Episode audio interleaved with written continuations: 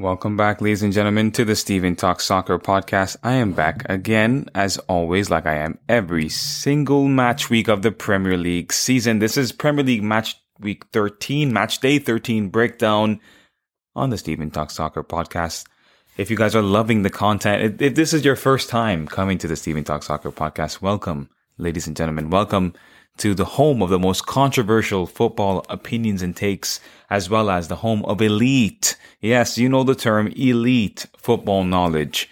You're more than welcome here. I appreciate you listening and tuning in. But before I go any further, make sure to download, to follow, to subscribe, to leave a rating, to leave a review, to leave a something of, of that sort, of that nature, to share this with whoever you know that loves and would love and loves football as much as we do on this podcast, it would be massively appreciated. Make sure to send this Steven Talk Soccer pack. I am literally everywhere on Amazon uh, Music. I'm on Spotify. I'm on Apple Podcasts. I'm on Stitcher, if that's what it's called. I'm on Deezer. Whatever you can think of, I'm there. So look me up there. You'll find me. And, you know, help support the gang. You know, we're, we're slowly growing, slow, English, slowly growing and only be getting, only getting more and more, uh, well recognized. So I really appreciate all the love.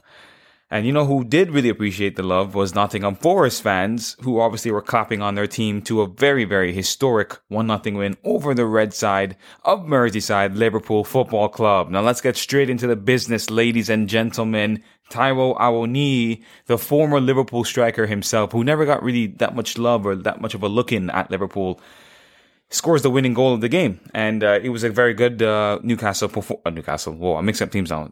And teams. I don't know I mixed up the teams with the, the same letter of the beginning of their name. But anyways, Nottingham Forest with a, a very good, not convincing per se. I'd say uh, Dean Henderson was what what was uh, he was what was English again. He was what stood out to me and to probably to most football fans in this game. Same thing with Alisson in goal for Liverpool. But then Dean Henderson is the reason why Nottingham Forest, I thought, were able to come away with all three points. He made a, a flurry of saves. I thought he was absolutely brilliant uh, in goal for for Nottingham Forest. Liverpool had a 1.66 expected goals um, ratio in this game. It just means the amount of chances that they created. This is how many goals they probably should have scored based based on the opportunities that they were able to, to conjure up. They had four big chances that they created Liverpool, four which were all missed, obviously, because they didn't score. Overall, I thought Dean Henderson, like I said, was exceptional. You look at Nottingham Forest's XG, they had a 1.85 XG, so even closer to getting two goals than Liverpool were, based on all the stats if you're a stat merchant. They had five big chances, Nottingham Forest, and missed four of them, and obviously scored one of them, which is the one that Taiwo Awoniyi scored for Nottingham Forest in the 55th minute. Now, my predictions, which by the way, they're all on TikTok. If you guys want to go follow me on TikTok, go do so. It's at STSFC.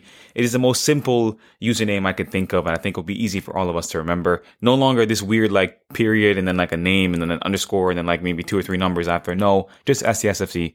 You'll find me there. You'll see me all my predictions on that on my page. I did predict that Liverpool would win this game. I think like most people, most sane people would predict Liverpool to win this game. Let's be real. Uh, if you didn't predict that, I mean, I wasn't shouting at the app, be real. but if you didn't predict that, then I mean, kudos to you for getting the scoreline correct or nearly right if you predicted a draw. But uh, you expect Liverpool to win. They're coming on a really good run of form after having put up a very good performance against Manchester City in their last game overall, it was quite a, a, thrilling game of football. Definitely a match worth watching. And if you know anything about the history of Nottingham Forest and Liverpool, Liverpool have never beaten Nottingham Forest at the City Ground since Nottingham Forest have played Liverpool in English football top flight, I believe. Uh, which just gives you even more context to show you that Nottingham Forest not only current iteration of Nottingham Forest, but the previous ones as well were also just as as competent and capable of, of stifling and stunting Liverpool's progress in a match. And for Nottingham Forest, a team who we know have been very, very mixed in terms of results and performances. They're trying to gel in a, a squad of 22 new players many, many things are happening at Nottingham Forest. You know, they're looking to change around the manager potentially. They just gave the, new, the manager, I guess, in that same breath, they gave their manager Steve Cooper a new contract extension. So just a lot is going on, you know, and I mean, for Nottingham Forest to pick up a result like this will mean the world to them. Even if they get relegated, this will be the, the most impressive performance of their season, or at least the, the result of their season. I think beating Liverpool, a team like Liverpool, who are obviously one of the biggest sides, arguably in world football, let alone in the Premier League really good result for Nottingham Forest. Like I said, Liverpool threw the kitchen sink at them. Van, Virgil van Disney had at least three or four chances to score for Liverpool. Van Dijk had many opportunities to put Liverpool ahead instead of, you know, looking to be unselfish and find a team and he could have easily had swung it into someone else and made the ball find its way to a Mohamed Salah who's open or again, probably Salah twice on that same very, you know, same instance in the game. But overall, like I said, a very good game of football and an unfortunate for result for Liverpool. Obviously, we're slowly picking up some form and you know beating Rangers, beating City, beating West Ham, or West Ham then beating beating City, and then they play against. Uh, you know, Nottingham Forest side, who they, let's be honest, they probably expected to roll Nottingham Forest over. And if you know anything about football, it's extremely unpredictable. And the things that you expect to happen don't always happen. It kind of reminds you of life, you know, like the things that you least expect to happen, happen. And, uh, the same thing happened in this game. Things you can't always predict end up being the case. And with this result, nobody really, unless you are some sort of, you know, uh, football uh, psychic guru, would have been able to know that Nottingham Forest were going to go on to win the game. Uh, you know the way that they did. Again, of course, it's even more poetic that Awoniyi scored his, you know, I think it's his second or third goal in the season against Liverpool. A player who's been was excellent at uh, at Union Union Berlin in Germany in the Bundesliga last season. That's why Nottingham Forest obviously signed him he finally is able to make you know more of a name for himself in the Premier League with a very good goal again, like I said, and just I mean a great way to to to kind of cement yourself back into the side. He's been flirting in, in and out of the lineup with Emmanuel Dennis and maybe Brennan Johnson might play up there. They might have other strikers that come into the fold that play over him. But overall, like I said, Nottingham Forest, this is a humongous, humongous, humongous result. And for them, who they play against Arsenal next at the uh, Emirates, it's not going to get any easier for them. But for them to pick up a win against Liverpool and then and then to lose again, you know, in games against um, who did lose against recently? To lose against other teams that are much closer to them in the table shows you just how quickly and how volatile the Premier League can be. You know, you go one week from being one of the best teams by far. Uh, no, not, not in the Premier League, nothing for it, but beating. How do I say this? They go from playing against teams that they should be beating or at least drawing against and losing against them to playing against bigger sides that you expect them to lose against and beating them. That's the literally the Premier League in a nutshell. So, anyways, we'll move on from Nottingham Forest and Liverpool. Very good game overall. Like I said, if you haven't caught this game, you you know at least check out the highlights. I would highly, highly, highly recommend it. It was a really, really exciting game for sure. Um, we will move on to the next fixture. I mean, quickly to add more context, I guess, before we go further on to the next top six team that played. They, their last game was a loss against Wolves, a one nothing loss, which isn't terrible. Then they got destroyed against Leicester. So these are teams they should be beating, or at least picking up points. Le- Wolves, Leicester, you know, Fulham, like Fulham have been very good this season, but teams that you'd expect them to find some sort of result against, some sort of um, impressive or or industrious performance that allows them to not you know, lose or relinquish all three points from the game. But anyways, we will move on to the next fixture between, uh, there's many games to choose from, obviously. There's tw- uh, 20, wow, that's crazy. 20 teams that played 10 games, like always. Do your math, Stephen. But the next game we will go to will be the big game of the weekend. Chelsea won, Manchester United won. I thought United were actually going to win this game. I'm going to be very honest with you. I think they probably should have, given the balance of play and the amount of chances that they were able to create in the opening exchanges of the match. I was quite surprised by how, you know, uh, unlucky United were. They had so many opportunities. Antony, my boy, had chances to score. You had the likes of uh, Rashford, who had an opportunity to score if it wasn't for a great goalkeeping from Kepa, who has been you know, playing out of his skin right now for Chelsea. I thought overall, especially up until the point that um, the point that Chelsea made the switch, which again everyone has been talking about, the tactical switch of taking off uh, a defender in Marc Cucurella to bring on a midfielder in Kovacic to add more bodies to the midfield. I think Graham Potter realized his mistake quite quickly and noticed that Chelsea were getting overrun in the midfield. Hence why I think United were by far the dominant team. But even after that, I still think United were were the side looking more threatening throughout the 90 minutes. Uh, the goal that did come for Chelsea actually came for number five himself, J5, Jennifer, as we call him.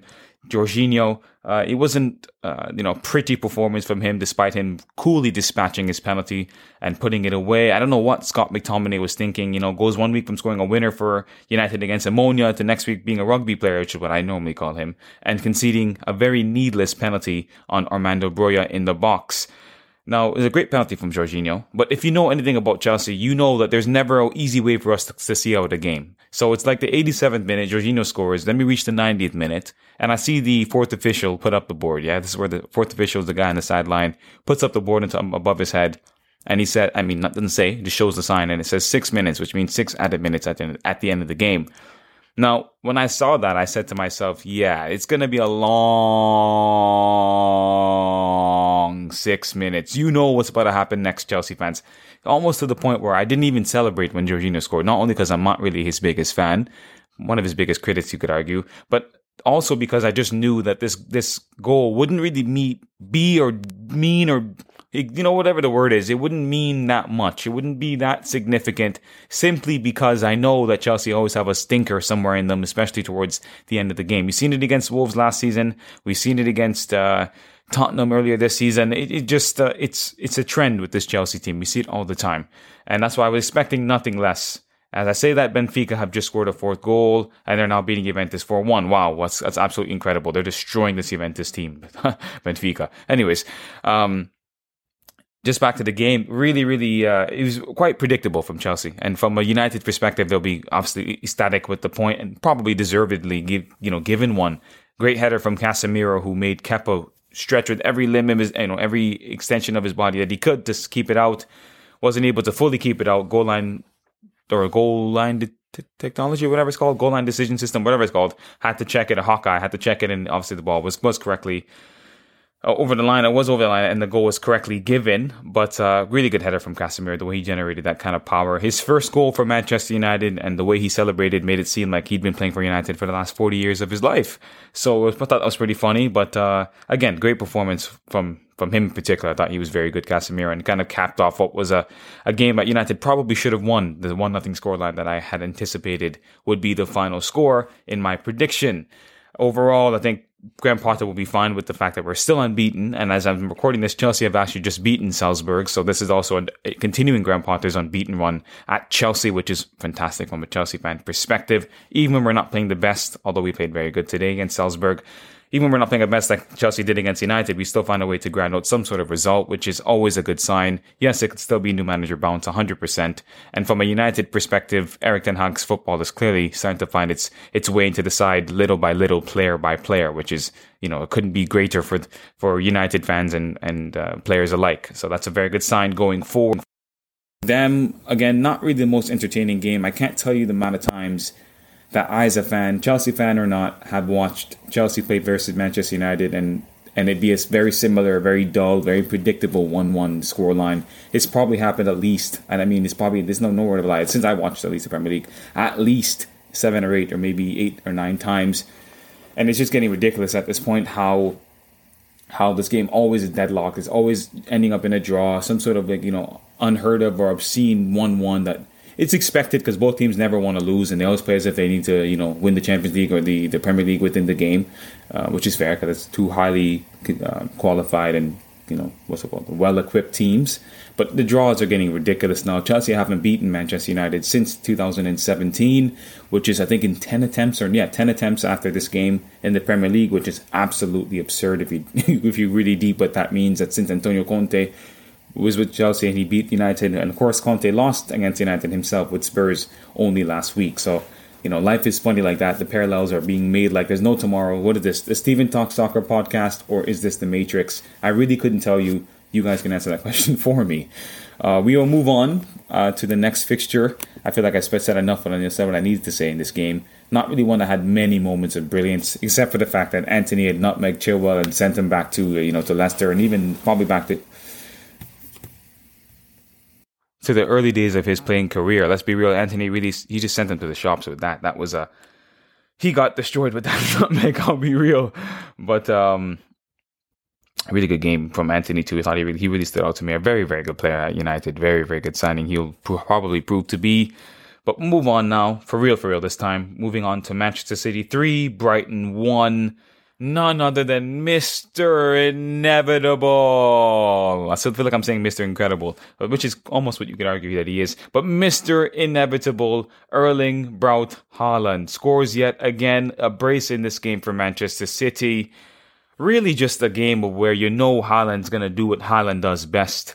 Uh, no other, uh, no, and no other. It's ifs, ands, or buts about it. It's really what you'd expect him to do, especially given how well he's taken to the Premier League so far since coming from uh, Borussia Dortmund last, uh, you know, this past summer. Haaland with the brace, a very good ball, which found him from Ederson, a long pass, which you know Haaland is kind of in a battle with Adam Webster, who he just shrugged to the ground, which seemed to be a trend this weekend with uh, with goalkeepers and defenders defending long balls and making mistakes. We saw it with Spurs as well. We'll get to that game in a second. But Dortmund, why am I saying Dortmund? Because City are playing Dortmund right now. And they just, they gave a penalty to City. Moving on. Back to Erling Haaland now. Erling Haaland had the uh, he had the gracefulness to shrug off Adam Webster and then pass the ball into an empty net once Robert Sanchez also realized him leaving his line was the wrong decision and getting beaten as well by the ball and Haaland of course who had it at his feet. Haaland then makes it one nothing if I'm not mistaken and then we get a penalty which I would be real with you shouldn't have been given but it is what it is just like in this game between City and Dortmund in the Champions League it's the same thing we saw with Bernardo Silva versus who did they play against? Against Brighton. Same thing.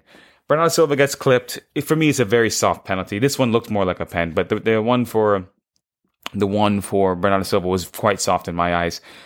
Given by the referee after VAR checked it and said, you know, referee go check the VAR, blah blah blah blah blah blah. All of a sudden, Haaland steps up and he makes a mockery of, of the goalkeeper Robert Sanchez in goal. Let's be real, Sanchez had no chance of saving that. Haaland had scored and celebrated before he he'd even touched the ball when he was at the penalty spot. Um, again, second half for City was quite convincing, barring the chances, which maybe could have gone in Brighton's favor because Brighton actually had a fairly decent game. They weren't bad at all, Brighton.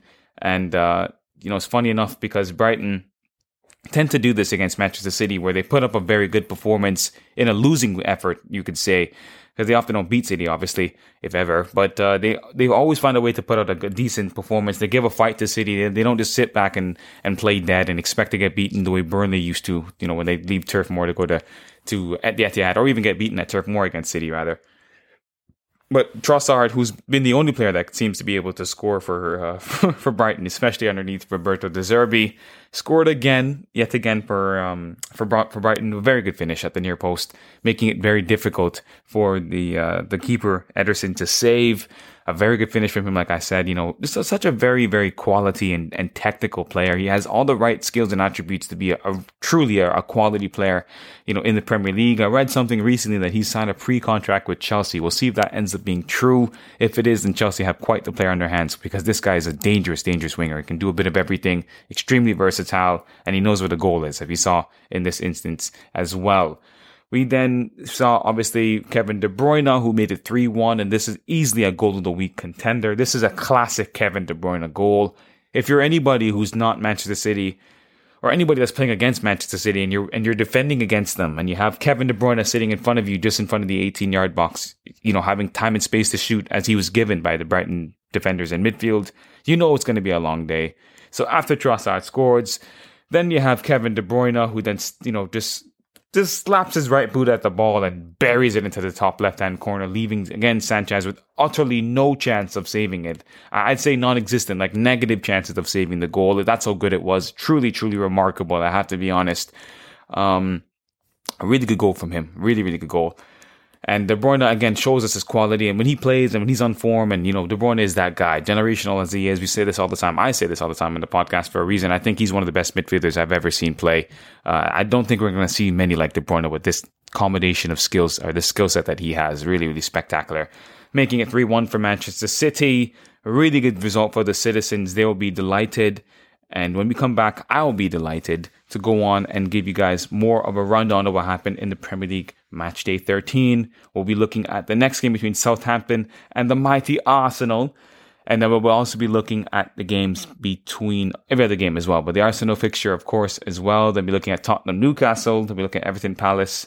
Wolves versus Leicester, which saw some screamers. Look at Leeds Fulham, which was a very good game. All of the games are quite quality. The Premier League had some some really good football on display this this uh, this match day for sure. Definitely one to remember. But when we come back from the break, we'll be discussing all of this and more.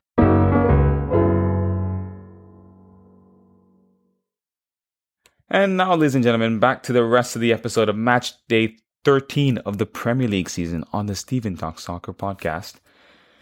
Let's go straight into the match between the Gunners and Southampton. Top of the table Arsenal Football Club, of who I predicted to win this game in comfortable fashion, expecting them to really just brush aside a very irrelevant and almost just, you know, self damaging Southampton side.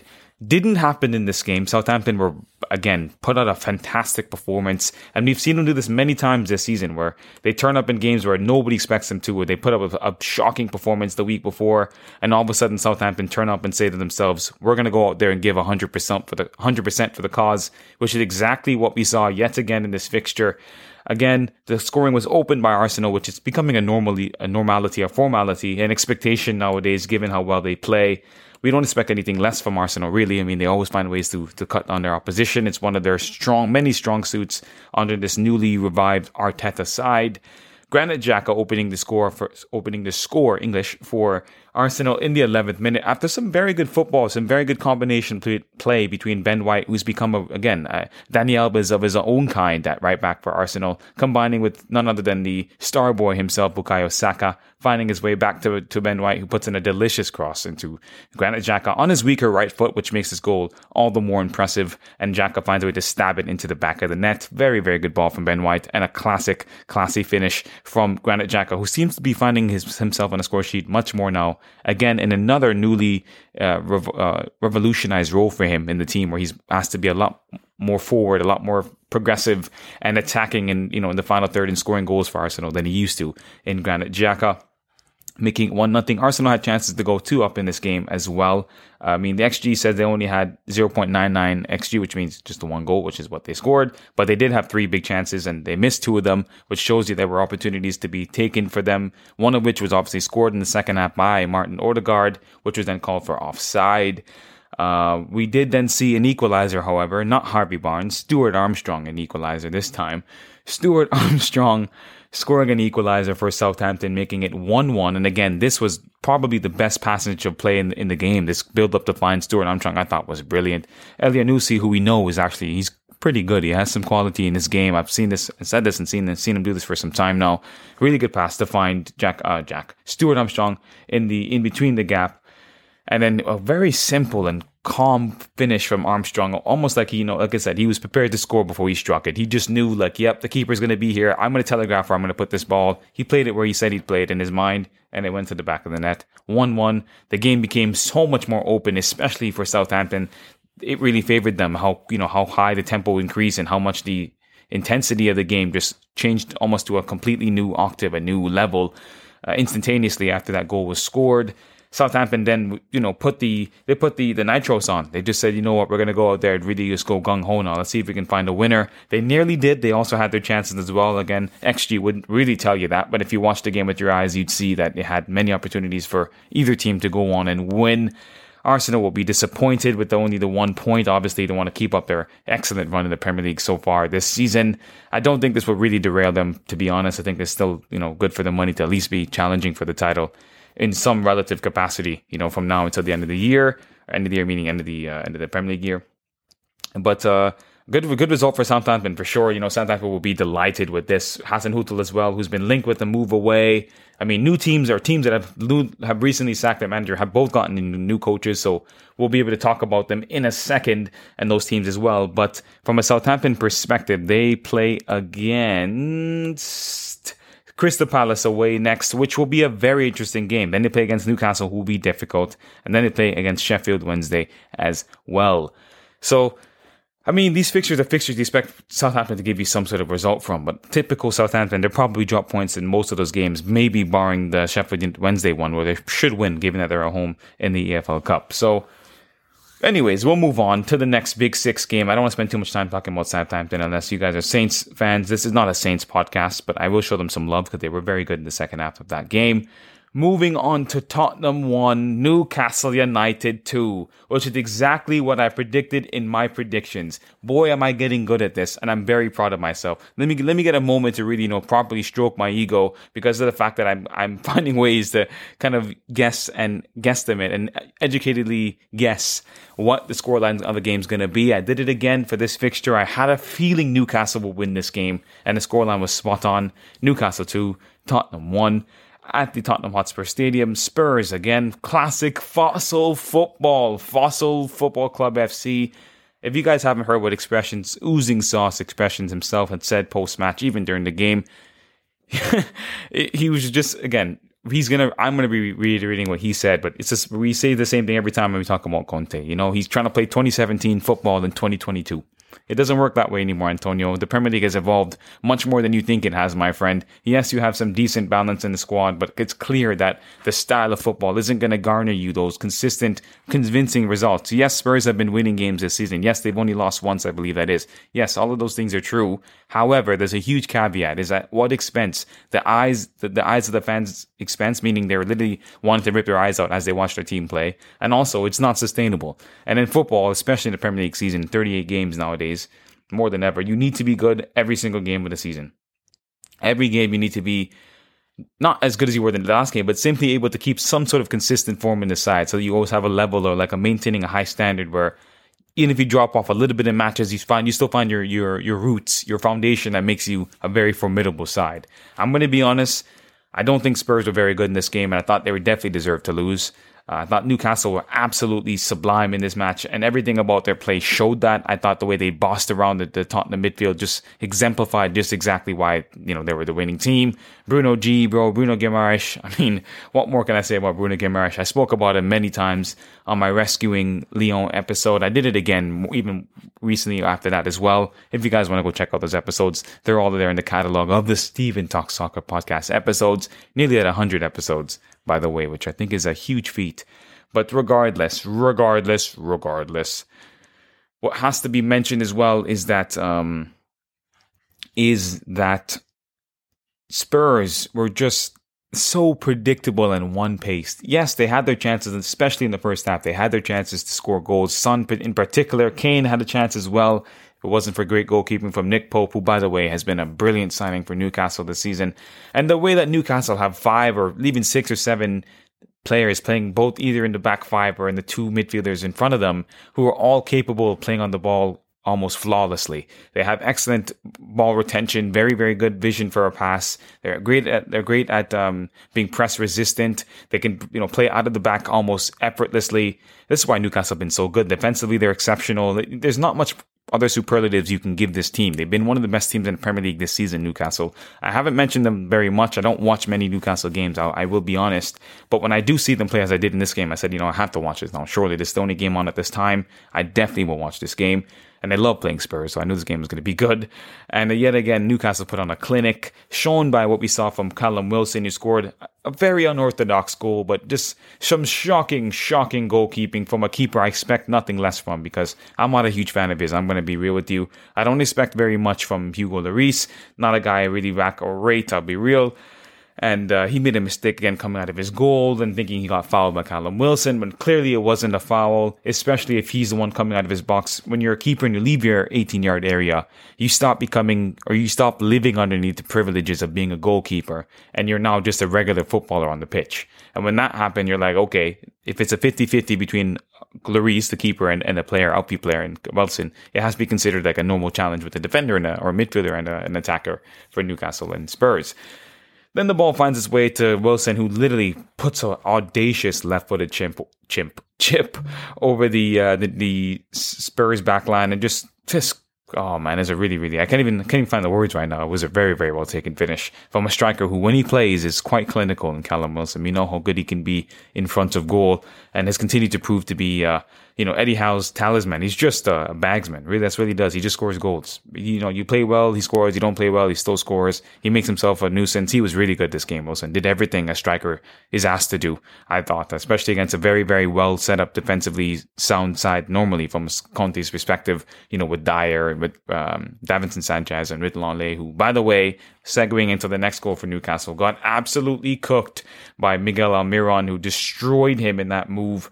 I mean, the way Almiron just took that ball on from, you know, a very poor, again, another mistake from Lloris, poor, poor uh, play out pass from Lloris to Sessegnon, who was dispossessed then by Miguel Almiron. Almiron then beats literally everybody in the Spurs back line, including Lloris with a very, very cheeky, neat, and tidy finish underneath Lloris's uh, right arm to make it 2 0 to, to Newcastle going into halftime. And I was a bit afraid, afraid because I said, you know, Spurs at home and you know what they're capable of. Like, fans are going to back them. Harry Kane's going to score. And in the second half, that's exactly what happened. All of my fears ended up becoming true, only to a certain extent. Of course, Newcastle did still end up winning, as I hoped they would. And uh, we saw a very good, you know, classic Harry Kane uh, sneaky back post header that just led to some very, very. I mean, it made me and, and many Newcastle fans a very tetchy and nervous time post Harry Kane uh, having of the deficit. Let's say when Kane had made it Newcastle two, Tottenham one after that uh, diving header he scored. Good header from Kane. I have to give him credit. It was a very good header. But uh, Newcastle made things a bit nervy for me as a fan, hoping they'd win. And for Tottenham fans, made things more interesting for them, obviously, because Kane has given them some life, some purpose, some impetus to go on and really, you know, get a, some sort of a convincing uh, um, second half comeback that would allow them to pick up at least a point. But uh, overall, excellent performance in Newcastle. Joelinton was brilliant. Bruno Guimaraes was brilliant. Uh, I thought Trippier was excellent. I mean, Sven Botman, I don't really have anything to say about that guy except that he's the future of centre backs. He's one of the best I've seen play in the Premier League this season. He's been absolutely sensational. Truly a, a world class uh, centre back in the making. We're seeing it in front of our eyes. Very, very good player he is. And uh, yeah, that's all I got to say in vis a vis Newcastle Spurs. We will move, nah, English, we will now move on to Everton versus Crystal Palace. A game I thought would finish in a draw. It ended up finishing as a 3 0 win for Super Frankie Lampard's men. A very good result for Super Frankie Lampard, who will be very grateful that Everton are able to bounce back after their poor, poor, poor showing in their last fixture.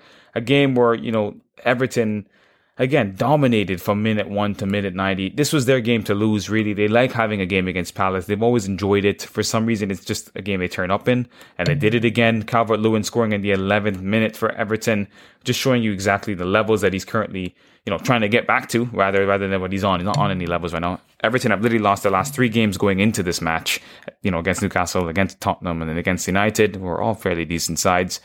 But, um, for them to go on and win the way they did, given that Palace had won their last game, is pretty impressive. And I, I thought that they, the way that they were able to battle and win this game so convincingly in the end was a really, really good showing for Lampard and his men. This shows you that against the other fellow, you know, mid-table teams, Everton should probably be picking up some sort of a result, some sort of a impressive performance, especially at home at the at Goodison Park, as they did. I mean, every player had a, a green rating on this mob list that I'm looking at, barring Demarai Gray, who I'll be honest, I, I would agree from what I saw, it was not that impressive. But barring him, Iwobi who had two assists, It will be Iwobi looking like a, you know, prime, um, looking like prime Zidane. Like, I'm watching this guy and I'm like, yo, what's happened to a Iwobi from Arsenal that we were all memeing all the time? Scored that one screamer against Chelsea in the Europa League final like two or three or four years ago. And I mean, ever since then, uh, he's now been at Everton and not really had the greatest of careers at Everton. But Lampard has turned him into Iwobi for a reason. Will be I-N-H-O, like a Brazilian, like really uh, playing out of his socks right now. Will be, and a really good game he had as well. I mean, overall, Palace had, did have chances. They had nine shots in the game. They didn't have any real big chances, however. But uh, they did, did English. They did have their opportunities. They had more. They had the more of the majority of possession, which, as we know in football, doesn't really mean anything if you're not doing anything with it. And Everton did do something with it, and case in point, they were able to win. Goals from Dominic Calvert-Lewin, like I said, great goal. A goal from Anthony Gordon, which a very lucky one for him. It just found its way to him, but great goal poaching from him, you could say. And a lovely, lovely finish from Dwight McNeil. Burnley legend Dwight McNeil. And if you look at this Everton team, I mean, you have two centre backs in Conor Coady and Ben Tar- and James Tarkowski, who were leaders of their clubs respectively before they made the move to Everton. One of which those teams, one of those teams got relegated, obviously in Burnley. Another one is struggling and probably will get relegated in Wolves. We'll get to them next.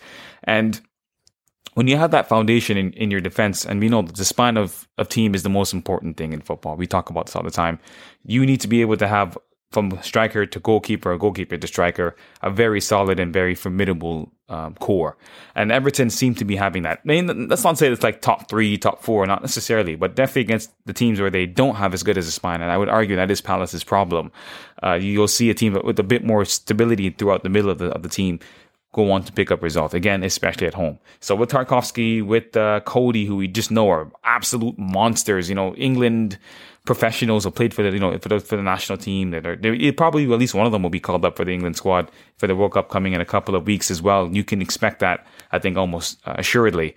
Uh, really good performance from Everton. I have to give them some love. I feel like this team could actually go places in the future. Still going to be that random Everton side that pick up random results where they don't deserve to win or they get beaten by a side they should never be losing against.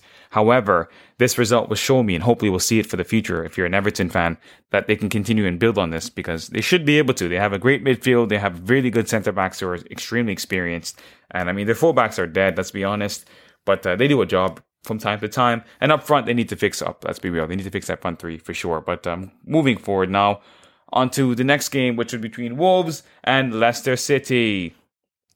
Now, again, yet another fixture where I'm thinking like, wow, like surely Wolves have to pick up a result against no second half FC. But Sleeper Club FC and Wolves that they are just found a way to get, make the game as boring as it classically had to be not boring, sorry, but boring for their fans and how they got battered by by um by Leicester. Leicester, who we know have had one of the most up and down, all around, you know, do the hokey pokey, you know, like type of season that we've seen, like ring around the rosy. It was just like a, it was a game that just, it showed you what the Premier League can be in, in an instant. You can have weeks where Leicester and Wolves look like teams that are guaranteed to get relegated. And then when they play each other, one team who's was have been you know let's Leicester have been arguably one of the worst teams this season, putting up a brilliant, brilliant, brilliant performance against the Wolves side, who really look like they're doomed right now. I'm going to be honest.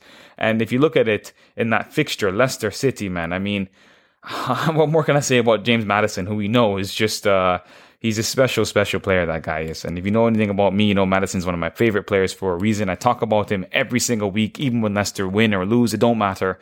I absolutely love this guy, uh, James Maddison. What I have to say, however, and I'm going to be spoiling it right now, so I don't care. Forget this segment coming later in the episode. Let's do it right now, ladies and gentlemen. The goal of the week, it has to be none other than Youri Tielemans. If you don't think this, stop listening to the episode right now. Just bun it and, and you know, fire, fire, vida! Just let, let it go it's not what you think it is. You know what I'm saying? What a goal from Youri Tielemans. Eight minutes in. Wolves love conceding screamers. It's something they have in their DNA, conceding screamers from all the opposition. Tielemans here with a absolute perler off the post. Like it was just something you you write when you draw it up in like a book or like in like a, a movie that you say, okay, so the ball's gonna hit this part of the net and it's gonna go in, and then instantly cue the crowd going wild. It's exactly what happened for Leicester. Wonderful goal, wonderful way to open the scoring, both in the game and also for, for, for Leicester City in the match, of course. And then we saw another goal from Harvey Barnes, who I'm telling you guys, I, I did say this before and I still believe this. And when that episode on Leicester comes out, which again, it still will, I promise you, I keep saying this, but it is coming. It's just being scheduled to come later than, um, I might have said it would, rather. However, Harvey Barnes with a goal in the 19th minute. Classic Harvey Barnes. You know, another great finish from Harvey Barnes. We know, I said this before, I'll say it again, just like Jarrod Bowen. And I know I'll ask you guys this question. I'll even put it on Twitter, on Twitter, on Twitter and Instagram. You guys should go follow me at CSFC. You know where it is. I'll put out a, a, poll between Bowen and um, and Barnes, and I want you guys to tell me who you think is the better player. I still think it's 50-50. I think goals like this show you just how clinical Barnes can be when he's in good form, especially against teams like Leeds and Wolves, who he loves scoring against. Uh, he's going to show you just how quality he can be. Uh, in the second half, James Maddison got into the scoring, and I mean, I won't go on about Maddison. This whole episode could be about this finish from Maddison in the 65th minute to make it 3 0 for Leicester away at the Molineux. But uh, Maddison is a yeah, Maddison is a special player. Uh, that's all I'm gonna say. I think this finish kind of embodied and epitomized just how good he can be. He finds space exceptionally well. His shooting technique is second to none. Um, his ability to to kind of snapshot a strike and almost in an instant and still generate so much power. It's it's really it's remarkable. It really is, and it's sad that he plays for a team who are struggling and languishing currently at the bottom of the Premier League table. That could change, however, after these last couple of results for Leicester. You know, the, the Nottingham Forest win and beating Leeds and now beating Wolves. So things are seeming to be a bit more positive in the East Midlands. Of course, this is an East Midland derby. East Midlands derby, which will give it even more context and, and impetus and, and, um, there's more of a rivalry and, and passion and courage in the game that you get typically from a classic Premier League game. But of course, most games are obviously hotly contested. This one is also hotly contested. Not really from Wolves' perspective, like I keep saying, because they literally didn't exist. They just showed up to the field like Leicester normally do in the second half, which is when Vardy scored this fourth goal for Leicester. They just show up to the field, typically Leicester, and just play roll over and play dead like a bunch of, you know, like a like a zombie or like a cemetery uh, or some sort of like graveyard where after you played zombies in Call of Duty and all the zombies are just laying there dead and you're looking for the next set to go kill. Like it really just it it was it was a performance of where Wolves became Leicester. Because in the second half, Wolves became non-existent, anonymous pedestrians, passengers, passerbys, and Vardy scoring a goal for Leicester in what feels like forever would tell you just exactly how poor Wolves are, Wolves are and were to let this happen the way it did. I want to know who assisted that goal for Vardy. It was Timothy Castagna. Yeah, he had a very good game for for. Uh, for Leicester. And I mean, uh, everyone on on on uh, on Leicester was fairly decent. I thought had a fairly good game. I mean, even Danny Ward, their goalkeeper, a keeper nobody truly rates had a decent performance. He made some some uh, very very. Uh, what do you say this? Just very, very eye catching saves that, you know, a keeper of his quality, we'd never normally associate these saves with. So definitely a good performance from him. We will now move on to we will now move. It's now four three in the Benfica Juventus game. I look away for like literally 15 minutes and two goals have been scored. Ridiculous. But we now move on to uh, uh, Leeds versus Fulham, which is also a very, very, very, very good game. Leeds scored early in the match through Rodrigo Moreno, a very good performance from Leeds again, at least in the opening 15, 20 minutes of the game. I wouldn't say in, in, the entirety. They didn't just again they didn't roll over and play dead like I said previously, but they weren't uh, as brilliant as Leeds fans were hoping they would be, especially playing at Elland Road, a place where we know teams go and struggle often a lot. Leeds aren't a team that get beaten easily at home.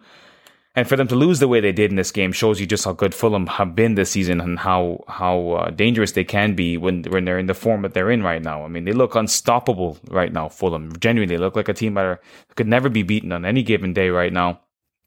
And saying that, we see uh, this, the you know, the goal from Mitrovic, which was the one that kind of canceled it out in only literally six minutes after Rodrigo had scored for for uh, for Leeds.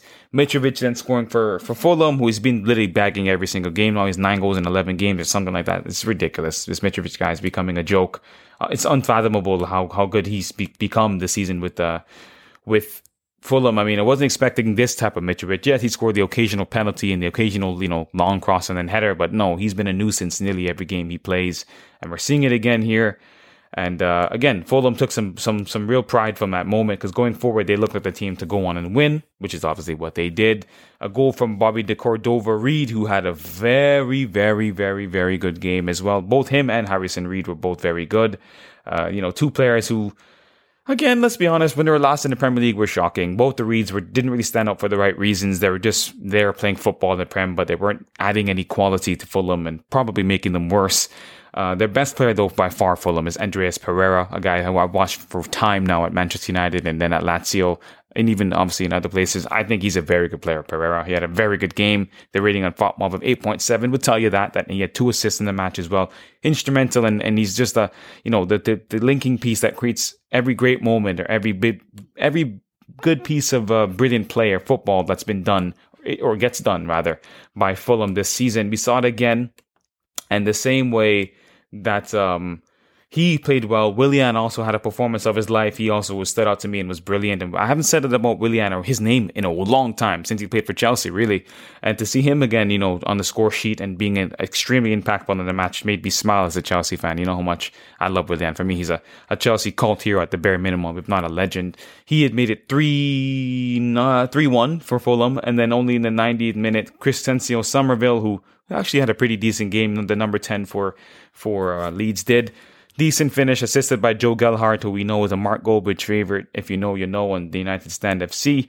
But uh, really good pass from Gelhardt to find uh, Crysencio Summerville, who scored a very good goal. Like I said, not the most pretty, but to get in the back of the net is impressive, especially at his young age making it 3-2 and making the last three or four minutes of added time interesting. However, it finished up being a Fulham 3, Leeds United 2 result. Again, I predicted Fulham would win, so I'm happy about that. I knew Fulham would win, but not by the exact scoreline that they did. But overall, a very good game from Fulham and one they should take a lot of pride from because they've been winning fixtures kind of repeatedly now. They have a bit of a run of form right now. Fulham, they've looked quite decent as of recently. They've they've beaten, or they're kind of in and out, you could say. They beat uh, Aston Villa, then they drew with Bournemouth, then they lost to West Ham, then they lost to Newcastle. So they've kind of had a, a mixed bag of results, but overall they've continued to put out very stellar performances, even if they don't pick up three points in that fixture. Moving on now, very quickly, we're going to go through these very fast. I believe there's only one game left, actually. I think I'm doing a very good job right now. West Ham versus Bournemouth, the game that happened just this past Monday. go over it very quickly. West Ham are always going to win this match. I predicted a 2 0 win. They won 2 0. What more could you expect at West Ham, especially at home? It goes from Said Benrahma and, and Kurt Zouma in the reverse order, that is. As Zouma scored a very just unexpected header, which he expected him to score headers, but not the way it fell to him. It kind of hit off another one of the West Ham players. Then it found its way to Zouma. Then it found its way into the back of the net. 1 nothing to West Ham. Bournemouth didn't really create that many issues, didn't really pose that many problems. And then in the final seconds, after Bournemouth, who have been literally getting hard done by not getting penalties for themselves, then conceded one thanks to a player uh, in Jordan Zemura, who I, will be honest, it wasn't really a penalty for me, I'll be real, but it is what it is. One goal for West Ham, but was given for them in the first one in the first half. For Zouma, hit off the hand of, I think, Thilo Kehrer, but then the referee just let it be. And then the one that they scored for their second one was a penalty given against Bournemouth for a handball, which the referee deemed as an intentional hit at the ball, which I thought was ridiculous. But you know, penalties don't make any sense anymore. And if you don't know that by now, then you know that now, and you realize that football, at least the handball rule in football, especially in the Premier League, is an utter nonsense. Anyways, Saeed Said Benrahma steps up from the penalty spot after the penalty kick is given to West Ham after that handball to Jordan Zemura, makes it 2 0 for the Hammers, and West Ham are going home, home and dry.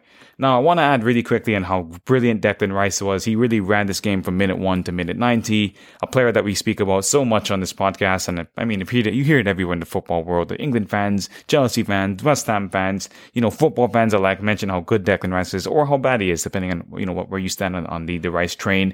But overall, he was excellent. A player who we know is full of quality and only gets better and better week in, week out. So, for Chelsea fans, hopefully comes to the bridge because he's brilliant. Anyways, now on to the final stages of this episode. When we come back from the break, again, we will be looking at the assist of the week and the fraud of the week, and that is it. You know what the goal of the week is already. It's Youri Tielemans. If you didn't catch that, it's Youri Tielemans. It's it's Youri Tielemans. That's for sure. It's Youri Tielemans. And that's uh, that's the final stage of, of the show, and we'll be back again soon. But we're back again to complete this episode, and then and then we'll be back again soon. Okay, I'm waffling now. We'll be back again soon um, in the future. Anyways, Aston Villa versus Brentford. Aston Villa 4, Brentford nil. Brentford, who love a cheeky draw. I got one against Chelsea. Now, in this situation, you know, I don't know how on earth Brentford always do this, where they play against big sides and they put up a huge performance, and then they play against a smaller side, and all of a sudden they just capitulate and crumble and become, you know, just a, become a, a Sunday League side in the blink of an eye. And credit to Aston Villa, who just sacked their manager and have now hired. Uh, and this is what I want to add, actually, to this to this this part of the uh, this game, which is the fact that they've now hired Unai Emery as their coach following this vic- this victory. But they're sack- just sacked their manager and just Steven Gerrard. They need a new coach. They got a new coach. Looking for the new manager bounce with the assistant manager or the caretaker manager. They get it wonderful performance from Aston Villa. Goals of all types of quality from the, the, the classic goal scorers you, you'd think Villa would have in the side, you know, with Danny Ings scoring twice from a penalty spot as well. Ollie Watkins and Leon Bailey, who literally was the man of the match in this game by far. He was excellent. My Jamaican brethren really putting out a, a stellar 9 out of 10, 10 out of 10 performance, did everything well that he, he's asked to do on the pitch. I thought he was a nuisance, a menace, all 90 minutes long or however long he was on the pitch for. I don't, I barely remember. I'm trying to keep kind of trying to keep track of all these games is difficult. Regardless, really good performance from the Villa. Brentford were absolutely destroyed. They got obliterated, absolutely annihilated from very early in the game. Um, again, just Villa are such a strange team. You'd think that with the new manager now, with Unai Emery, who you could argue has probably accomplished everything that he needs to accomplish with the the Villarreal team that he, he you know he took over. I think he he's done now. Uh, his time at Villarreal is finished, and that win against Brentford will only make him more and more happy to become the Villa boss and see the project that's ahead of him. I think Villa have some fantastic players.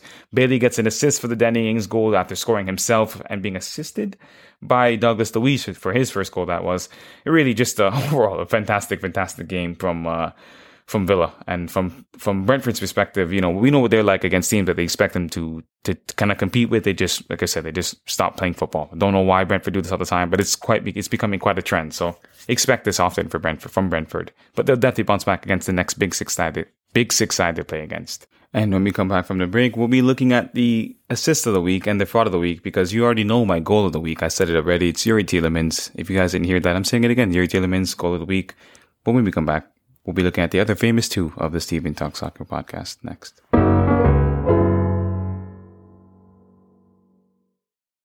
And now, ladies and gentlemen, after my weird deliberation in that last segment, at the end of it rather, On to the assist of the week. I mean, mm, this is a tricky one. I'm going to be honest. It's a very, very tricky game to to give an assist for. I think I want to say the assist that was for from Iwobi that played it to um, the goal that gave it to uh, to what's his name to Dwight McNeil. I thought the football that led to that Dwight McNeil goal was sensational. I really enjoyed what Everton were able to do in that last very moment. The way that uh, Dwight McNeil scored that finish or scored that finish, scored the goal, and the way it was you know created from. Um, from almost nothing. And it's not something you associate often with Everton to create these kind of opportunities, these moments, the way that they did.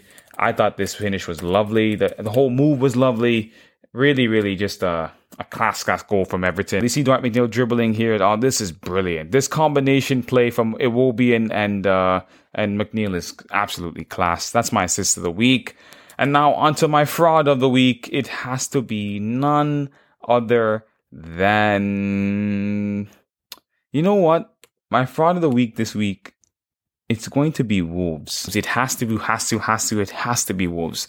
Wolves have been having a stinker this season. I, it's, it's probably a combination of poor planning, having the, the wrong manager at the helm of the club, a, a, variety of many, many, many things. What I can tell you is that Wolves have been frauds and fraudulent for some time. I let it go over the underneath the radar because I, I thought they would just find a way to bounce back, but as we're all seeing right now, Wolves have a very good chance of getting uh, getting relegated. A very, very, very good chance. And I know it's maybe maybe too early in the season to say so, but it really does seem that way. That it's almost inevitable that Wolves will be somewhere around the bottom, you know, five or six places in the Premier League this season. And if they're not, I will genuinely be surprised. I will I will bite my tongue and be in utter shock if this doesn't happen. And uh, for it to be the case that Wolves are where they are is shocking because they have some very good players, similar to what Villa have, with some really quality individuals. You look at the likes of Ruben Neves, who we know is linked with a big move nearly everywhere. You look at the likes of, uh, uh, what's his name, uh, Matheus Nunes, who signed recently from Sporting in the summer. He's an excellent player. You look at Daniel Podence on his day is good. Adama Traore, obviously, when Raul Jimenez is fit, he's excellent. They signed Diego Costa. He's a good player. I mean, the list goes on. Even Aït-Nouri is a decent player. I mean, they have some really, really skillful players in this team, and you expect more from a Wolves team. They're so full of quality, almost littered almost everywhere across the pitch. So the fact that they are where they are is really super fraudulent, and that's why they are my frauds of the week. Thank you guys for listening. As always, this has been the Steven Talks Soccer podcast. I've been your host, Steven the Don. Before I finish, like I always say, make sure to follow, to download, to subscribe to the Steven Talk Soccer podcast. Please do so, especially now, now that we're at the end of the episode.